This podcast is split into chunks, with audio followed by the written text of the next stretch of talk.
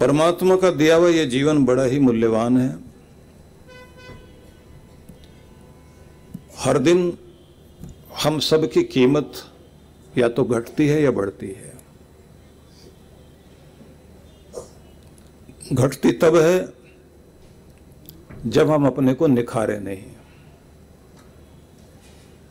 और बढ़ती तब है जब हम अपना निखार करते हैं, सुधार करते हैं और पूरी ऊर्जा के साथ आगे बढ़ने की चेष्टा करते हैं।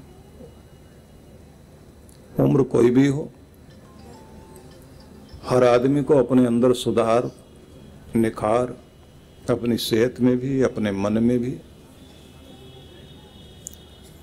धूल मिट्टी घर में अपने आप आएगी, उसे लाना नहीं पड़ता, कपड़े गंदे अपने आप होते हैं, उन्हें करना नहीं पड़ता। मन भी गंदा अपने आप होता है, लेकिन धोने के लिए, स्वच्छ करने के लिए प्रयास करना पड़ता है। स्वाभाविक रूप से मन विकृत होता ही होता है। लेकिन प्रयास के साथ साथ हमें अपने आप को शुद्ध करने की चेष्टा करनी चाहिए। रामकृष्ण परमहंस ने तो एक बड़ा अद्भुत उदाहरण दिया कि मनुष्य का मन हाथी की तरह है। जिससे कितना भी नहलाइए, वो जब भी नहाकर आएगा, धूल मिट्टी उठाकर सूंड से अपने ऊपर गिराना शुरू कर देता है। कितना भी सत्संग में स्नान करके आए, अच्छे विचार सुने, लेकिन उसके बाद भी मन है, ये अपने आप को गंदा करता ही है। तो उनका कहना था कि समझदार महावत जो हाथी को संभालता है वो उसे बाड़े में ले जाता है और जंजीर से बांधता है। तो कुछ नियम का बाड़ा हर किसी का होना चाहिए। जिस बाड़े में हम अपने मन के हाथी को लेकर जाएँ और वहाँ ले जाने के बाद हमें गुरु के द्वारा दिए गए मंत्र से या खुद के संकल्प की जंजीर से बांधना चाहिए। तब ये हाथी अपने आप को गंदा नहीं कर पाता। जिन लोगों के जीवन में कुछ नियम होते हैं और जो कोई किसी संकल्प से बंधा हुआ होता है, उसकी ऊर्जा एक खास क्षेत्र में लक्ष्य की तरफ़ चलती है। एनर्जी बिखरती नहीं, इसके कारण उसके जीवन में उन्नति की संभावना बनती है। दुखद स्थितियाँ तब घटती हैं जब हमारा मन चारों तरफ़ घूमता है और फिर वो आदतें बन जाएँ। जब वो आदतें बन जाती हैं तो फिर वो आदतें रुलाती हैं। और मज़े की बात यह है, कितना भी ज्ञानी समझदार क्यों ना हो, ज्ञान कोने में रह जाता है और आदतें जीत जाती हैं। खराब आदतें हैं तो वो ज़िंदगी को खराब कर देती हैं, अच्छी आदतें हैं तो अच्छा करती हैं। और हर दिन हम अपनी आदतें बना रहे होते हैं। इसलिए बड़ी अद्भुत बात है कि भगवान श्री कृष्ण के समस्त नामों में एक नाम मनमोहन है, जो मन को मोहने वाला। लेकिन जो सरल चित्त वाले लोग हैं, उन्हीं को वो मोहेंगे। जिनका विकृत चित्त है तो कंस के सामने भी कृष्ण थे, दुर्योधन के सामने भी कृष्ण खड़े हुए थे। शिशुपाल को भी मौका दे रहे थे जरासंध को भी अवसर दिया कि वो सुधरे, संभले। लेकिन जिसके प्राणों में प्यार बसा हुआ है, उसको तो कृष्ण मनमोहन बनकर मोहेंगे ज़रूर और उसका कल्याण करेंगे। लेकिन जिसके प्राणों में प्यार है ही नहीं तो उस पर कोई असर होता नहीं। इसलिए सबसे पहले ये ध्यान रखना चाहिए कि हमारा प्रेम भी भगवान की ओर बहे।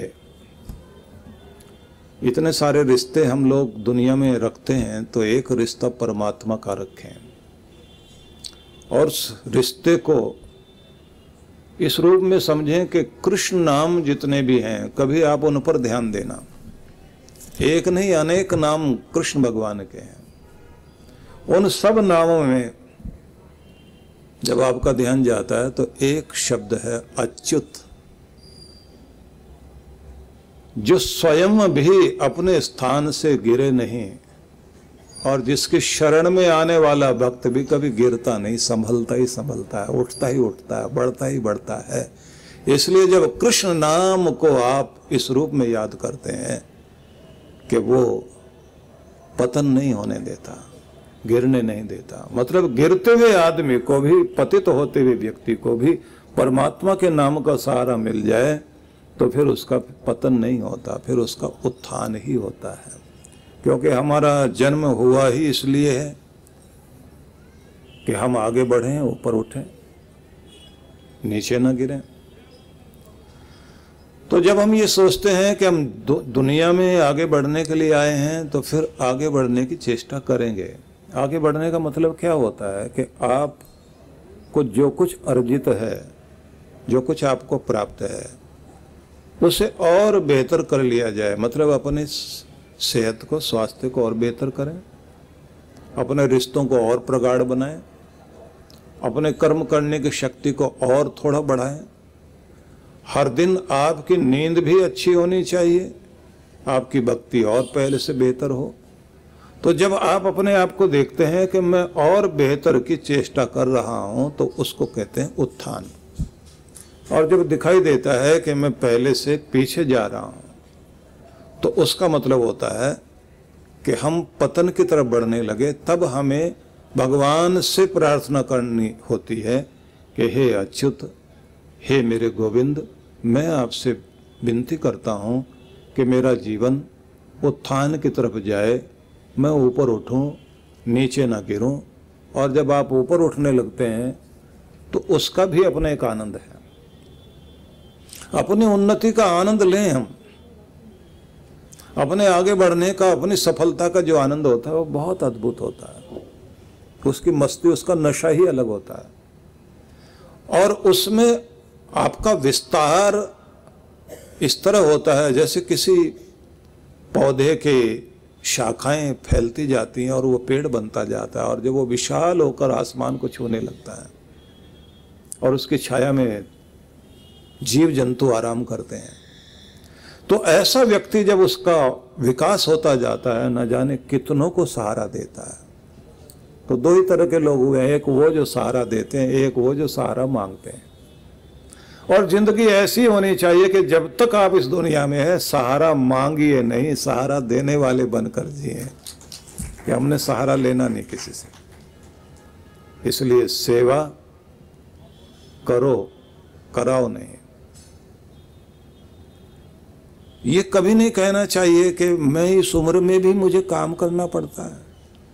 धन्यवाद दो परमात्मा को, उसने आपको आज भी इस लायक रखा हुआ है। कि आप कर्म करते हुए, अपना काम करते हुए जी रहे हो। कि उसने आपको इस लायक तो बना रखा है कि आप किसी के मोहताज नहीं हैं। तो ना तो पैसे से मोहताज बनिए, और ना आपको किसी से कर्म के रूप में भी सहायता लेने की आवश्यकता पड़े।